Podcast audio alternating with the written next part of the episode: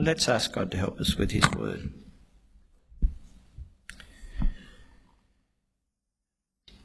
Uh, Heavenly Father, this is uh, your word, uh, the word that you have given us so that we can know you through knowing your Son Jesus. Uh, the word that you have given us so that we can live as your people, live lives pleasing to you in fellowship with you. Help me now to teach it truthfully and clearly and help us all to receive it with understanding and to put it into practice. We ask this in Jesus' name. Amen. Well, this morning we return to the Old Testament book of Deuteronomy.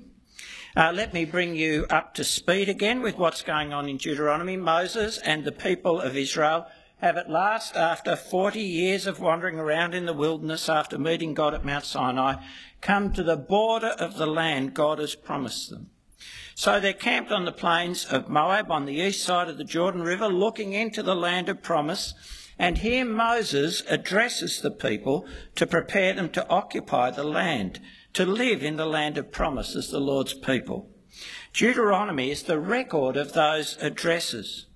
At the beginning of chapter 12, we're at a key point of transition in Moses' second speech, the speech that began at chapter 5 and goes through to the end of chapter 26.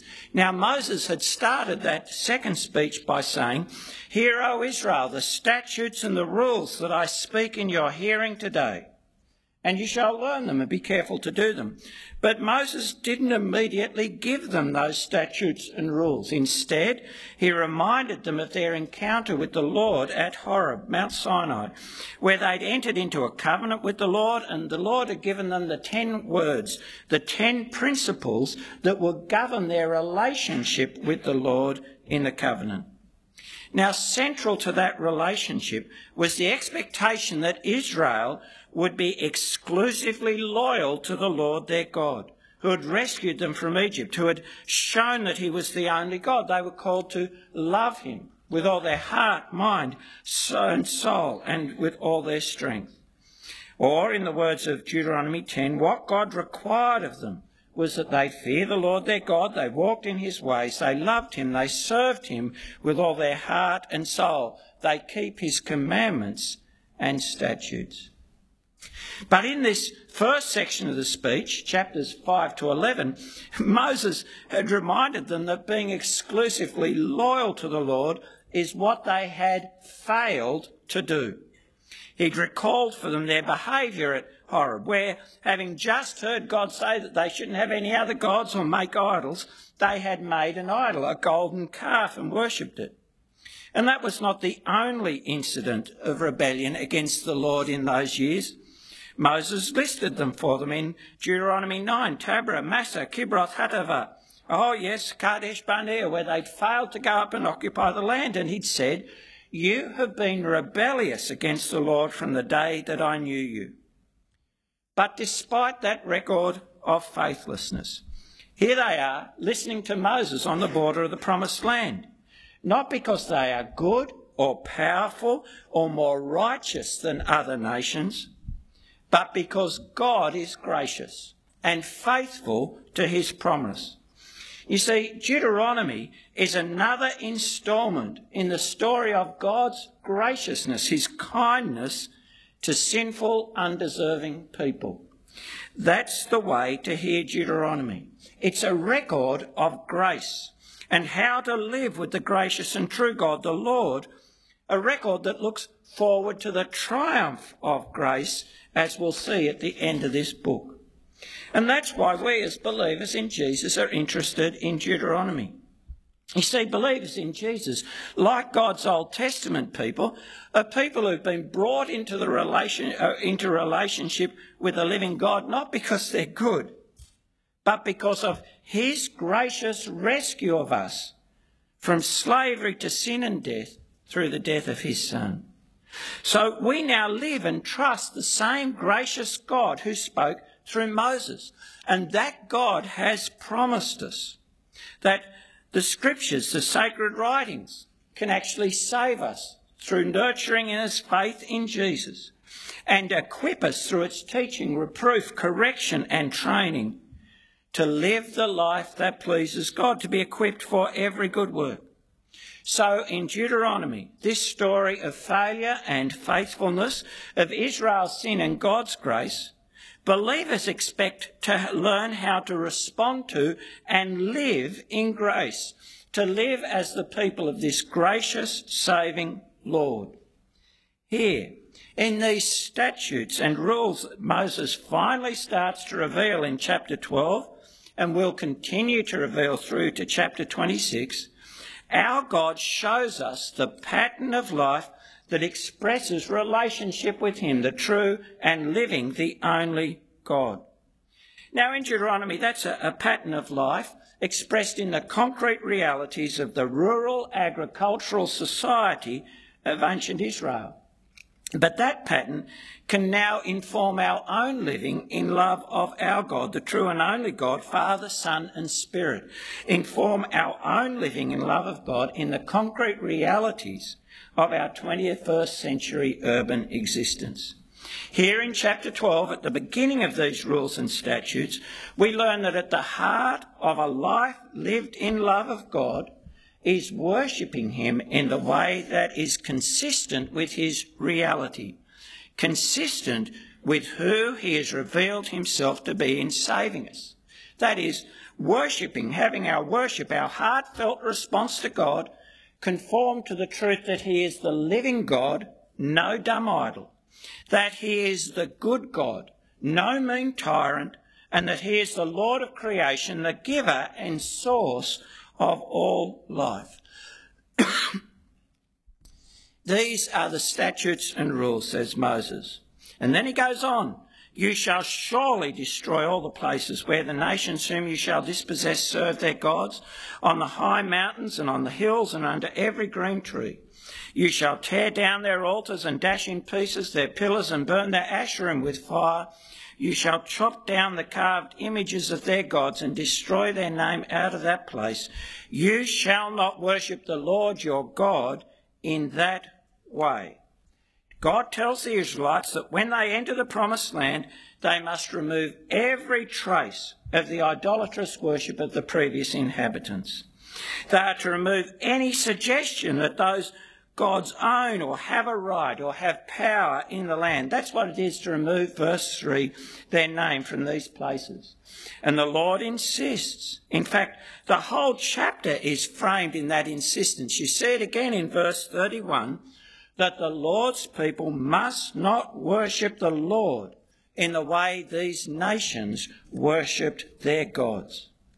How do pagans worship their gods? Well, as we see in many places, with idols and image, and yes, sometimes with inhuman cruelty. What can we say about pagan worship? Well, it's visually engaging, interesting, representing their absent gods with idols and images they've made and installed. So it's visually engaging and it is convenient any and everywhere with lots of diversity, lots of alternate places and ways, lots of choices, catering to many different tastes. Oh, yes, and it's sincere, passionate even, for some at great cost. But pagans worship the way they want to, doing what they think their gods would be pleased with, doing what pleases them and their ideas of God. And they can do that. They can call their, their shots in worship, tailor it to themselves and their own ideas and wants, because their gods are dead, unable to give guidance or correct practice. And the living God says, not their way. The living God insists that he is the one who calls the shots in how he is to be approached, how he is to be worshipped. He is the one who decides what worship he finds acceptable.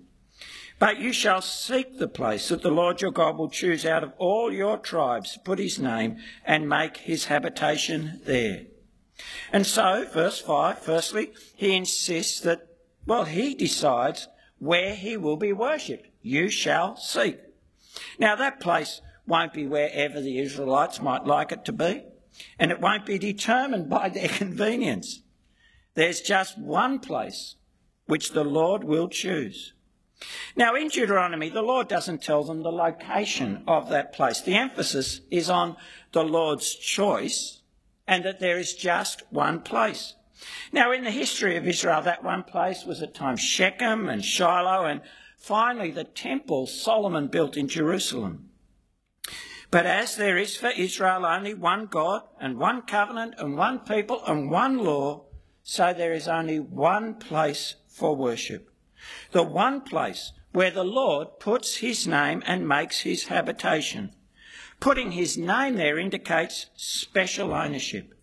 By making his choice of that place out of all the tribes, putting his name in one place is a sign of his ownership of the whole land.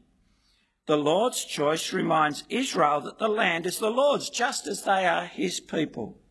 Making that one place the place of his dwelling indicates the purpose of his choice is to have a place where the Israelites can come near, repeat generation after generation the experience of Horeb, of being in the Lord's presence as his covenant people.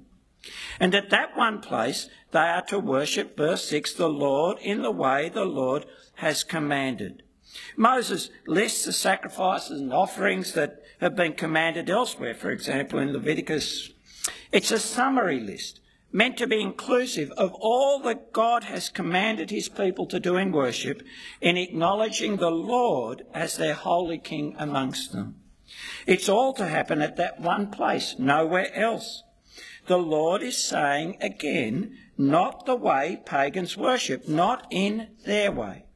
He's saying, My people will worship me in the way I have commanded and only in the way I've commanded. They won't add or take away. He's saying to them, You won't do there what pleases you, what seems right to you, but what I have said pleases me. The Lord is saying, Your worship is acceptable only as it conforms to my instruction, my word. And you probably noticed in the repetition of the passage, God is very insistent on this. My place, my way. So, verse 10 when you go over the Jordan. Oh, didn't know. It's in the text. If you've got your Bible open, it'll be helpful. Verse 10 when you go over the Jordan. Verse 11 then to the place that the Lord will choose to make his name dwell there. There you shall bring all I've commanded. Verse 13, take care you don't offer your burnt offerings at any place, but at the place the Lord will choose. Verse 17, you may eat within your towns the tithe of your grain. Verse 18, but you shall you shall not eat within your towns the tithe of your grain, but verse 18, you shall eat them before the Lord in the place the Lord your God will choose. Verse 26, Oh, the holy things, you shall go to the place with them with the Lord your God will choose. The point's very clear in that repetition, isn't it? Acceptable worship of the true and living God is at the Lord's place, the place of God's choice on God's terms, doing what He has commanded at His invitation. He is the one who, by his command, invites Israel to come to seek that place he has chosen to make his presence the goal of their pilgrimage. And when you think about it, if we are to worship the true and living God, that's the way it must be. It must always be on his terms, not ours. It must be what pleases him, not us. The one worshipped will determine the worship he finds acceptable because he is the living God, holy, almighty, of infinitely greater power and wisdom and righteousness than his creatures. Worship is not a negotiation. So let's say you wanted to meet Gina Rinehart. You know, you wanted to talk her into slinging you a few mil. Right, now let's face it, she doesn't need you, but you need her. On whose terms would you meet? Would you ring her up and say, Gina, could you hop down to the Kingsbury Macca's for a chat? No way. If you could get through to her, she'd decide the time and place of meeting, wouldn't she? And for the sake of those few millions, you would drop everything, endure a bit of inconvenience to keep the commitment. She'd call the shots. Or let's say and let's face it, as I look about you, this is highly unlikely, okay? But let's say you're invited to one of the Queen's garden parties, and the invitation said, dress formal. Would you show up at the gates of Buckingham Palace in stubbies and thongs and insist that you had the right to get in? On whose terms would you gain entry? Well, it won't be yours, it'll be hers. Now, God is infinitely greater than Gina and the Queen, and He does not need us or our worship. When we want to come to Him, we come on His terms. What He says, He finds acceptable. Where He says He can be found. You know, you can worship idols, false gods, dead gods, whatever way pleases you, because they've got no say in it. But you can't worship the living God in whatever way pleases you. He calls the shots. He decides where and how we can come into his presence, where and how we can worship him, seek his help. Now, for Israel, that was the place he chose from all their tribes and the sacrifices he commanded. But, as we know, they were unfaithful in their worship. They corrupted the place he chose a long story marked by the destruction of the temple in Jerusalem and then by Jesus declaring that they had made the rebuilt temple a den of robbers, fit only again for judgment. The living, holy God says to us today that the place we can be in his presence now, the place of our acceptable worship, is Jesus. In John 2, Jesus identifies himself as the temple of God, the one in whom we are in the presence of God, the one in whom we can draw near to God and be heard by God. Oh, and in John chapter 4, Jesus says that the worship the living God finds acceptable is worship in spirit and truth. That is, through the spirit Jesus gives and the truth Jesus brings. You cannot worship the living God acceptably without faith in his Son, Jesus. Faith that his Son, Jesus, has died for our sins and been raised to have authority over all. And that means you cannot worship the living God acceptably unless you are listening to Jesus and doing what he commands. And what he commands is, well, not pilgrimage to holy places or bloody sacrifices, but a life conformed to his will, a life of trusting him and of loving and doing good. Now that's a very big idea. Faith in Jesus, not faith in any other saviour, not faith in any other teacher or prophet, not faith in your own good works. Faith in Jesus is the worship the living God commands. And acceptable worship is doing what Jesus says, not what pleases you, especially in worship. And Jesus doesn't command rituals or generating a certain kind of feeling or meeting in holy places. Jesus commands us to love one another, to speak the truth to one another, to build up and encourage one another in all we do, to build up by helping each other hear the word of God, the gospel word, and trust Jesus. So are you worshipping the living God his way or your way? Do you come to God relying wholly on Jesus? Or have you slipped into pagan practices that make your convenience, your preferences central? Have you so made the test of true worship how you feel? dictating to God what he should find acceptable? Do you feel free, say, to substitute what you think should be worship? Whether it's rituals and robes or dancing and lots of singing for what he has said is worship. The offering of your whole life to God to follow Jesus in response to his grace. Now, we live in a consumer culture where the focus is on us and on what pleases us. And so we need to hear again and again from God that we worship the living God only on His terms, conforming to His word. Secondly, because the true and living God is gracious, good, and generous, true worshippers are marked with joy and thankfulness. Did you notice that repeated emphasis on rejoicing in the presence of or before the Lord your God. as there in, chapter, in verse 7. You shall rejoice, verse 12. You shall rejoice before the Lord your God.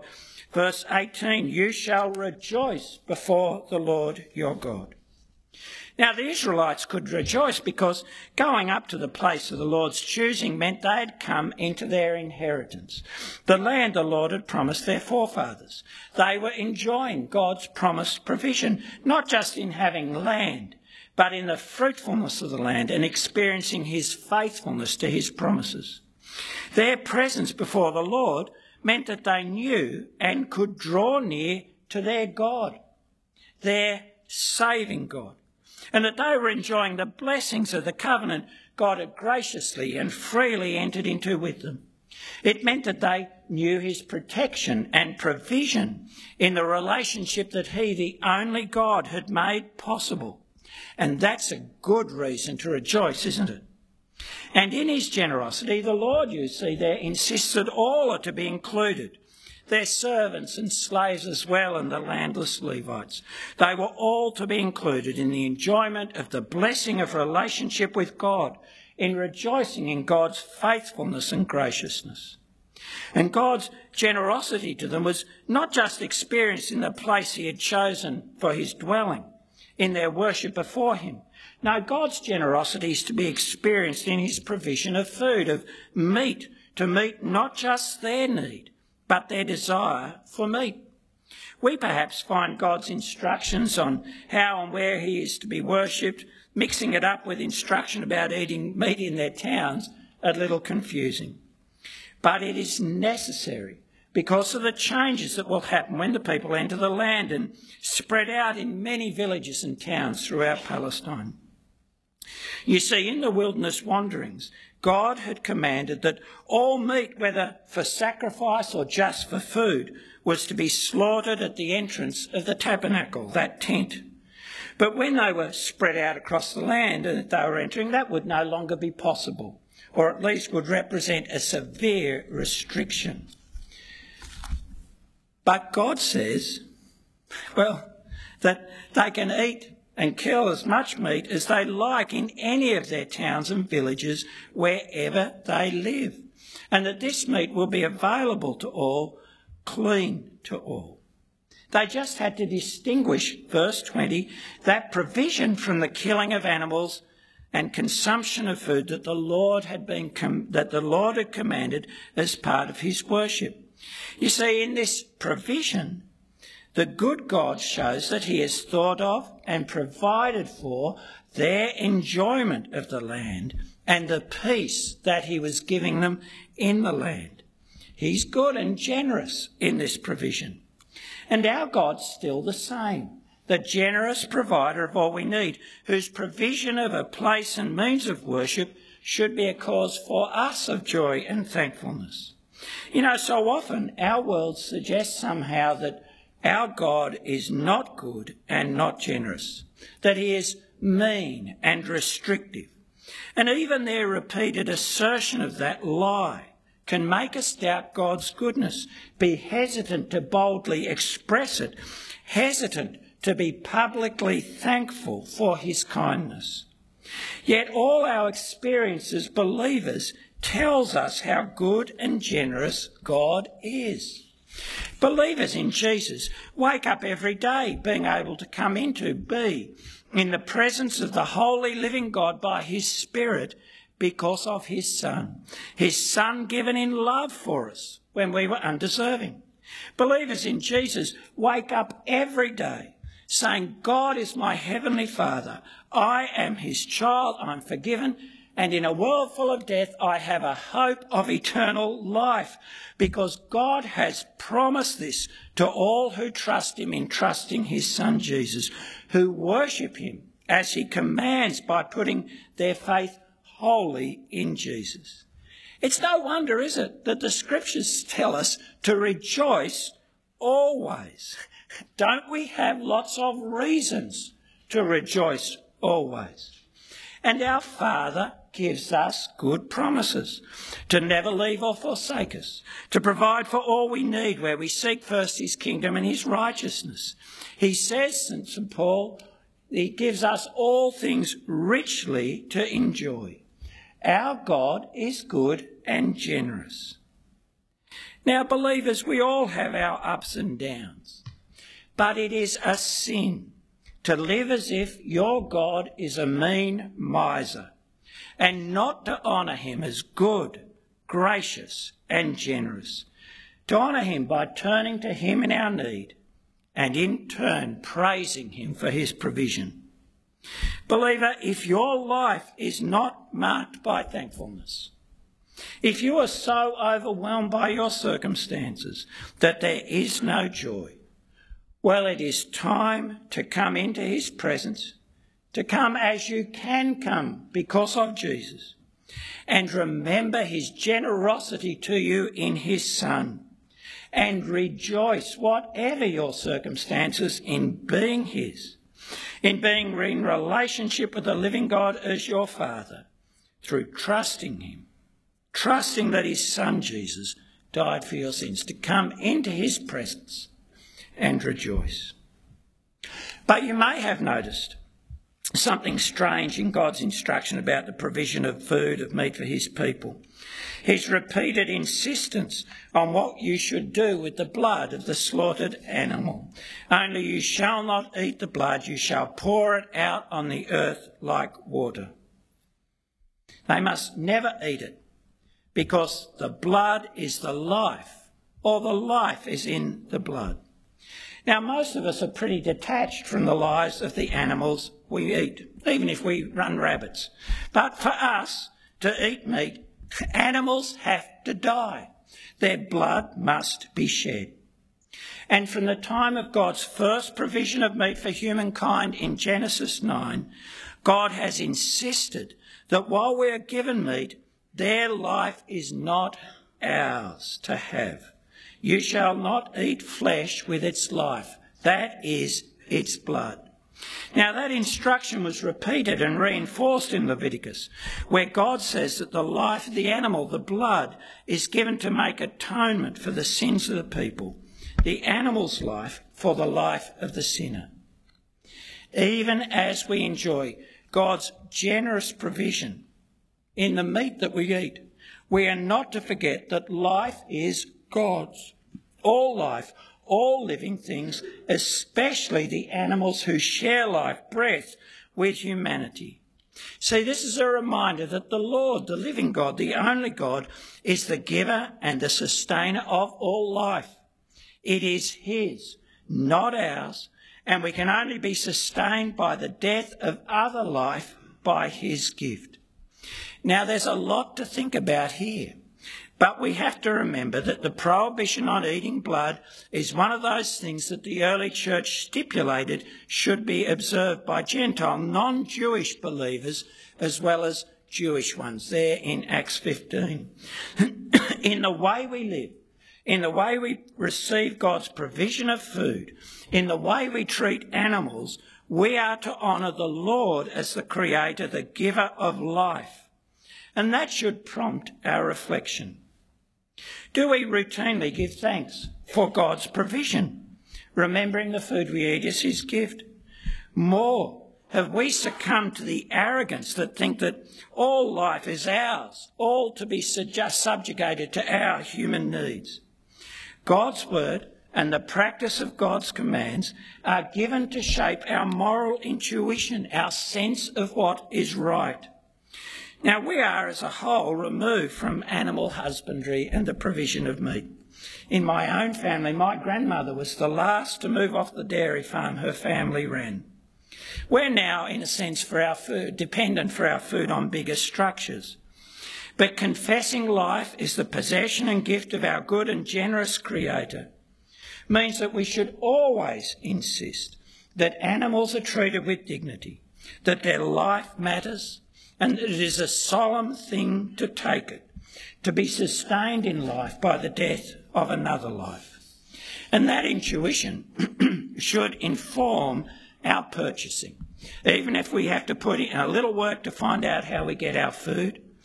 And it should make us insistent as a society on animal welfare standards and not see people who are vocal about those things as nuisances. Now, test all things. Okay?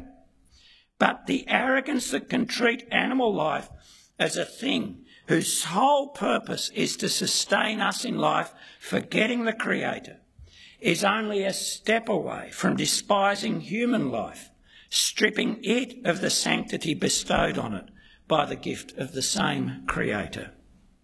Well, here, Deuteronomy 12. This is our God, the God of Israel, the living God, no dumb idol, who tells us where and how we can worship him, and who can only be worshipped where we conform to his word. The God who tells us that we now come into his presence by trusting his son Jesus. The gracious, good, generous God, no mean tyrant.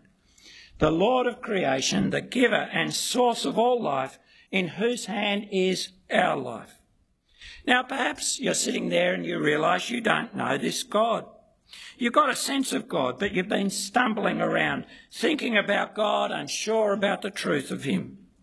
Well, you don't need to stay in uncertainty. You see, the living God speaks. He makes Himself and His will known so that you can know Him. Stop being in uncertainty, get to know Him. Get to know him in his best and final word, his son Jesus. And we would love to help you to do that. Or perhaps you've been thinking that you can relate to the living God on your own terms, that God will be pleased with what pleases you. Well, let me tell you, your idea of God won't save you. Your giving to God the worship that pleases you won't save you. So acknowledge God to be God, your God, your Lord. That He has the authority to insist that you relate to Him on His terms. Be open to letting God change your mind about what it is to know Him. That might be challenging, but I can tell you as you get to know Him in Jesus, He is better than you think. But maybe you're a believer in Jesus.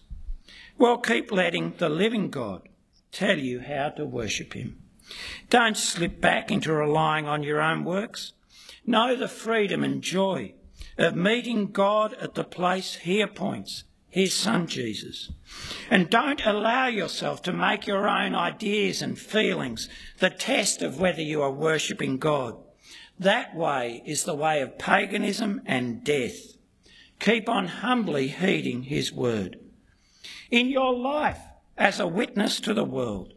Resist the arrogance that says the whole creation is here just for us to live or to die as it suits us and our needs. That is just arrogance. Consciously remember that life is God's and your life is sustained by His gift, so you treat all life with respect. And knowing Him, worshipping him as he commands through repentance and faith in his Son. Rejoice because he has given you life. He's given you access into his presence. He's assured you of his love and that he will keep you and provide for you forever. Rejoice and include others in your joy. Share with them your worship, that life of faithful obedience to the faithful Saviour Jesus. Let's pray. Our gracious God, we do thank you for this word, and we thank you that it is given for us. Help us to listen to it. Help us to be people who worship you by trusting your Son, who know you by listening to your Son and who now live lives of worship pleasing you by following your Son, Jesus. Open our hearts to your word, we pray. In Jesus' name, amen.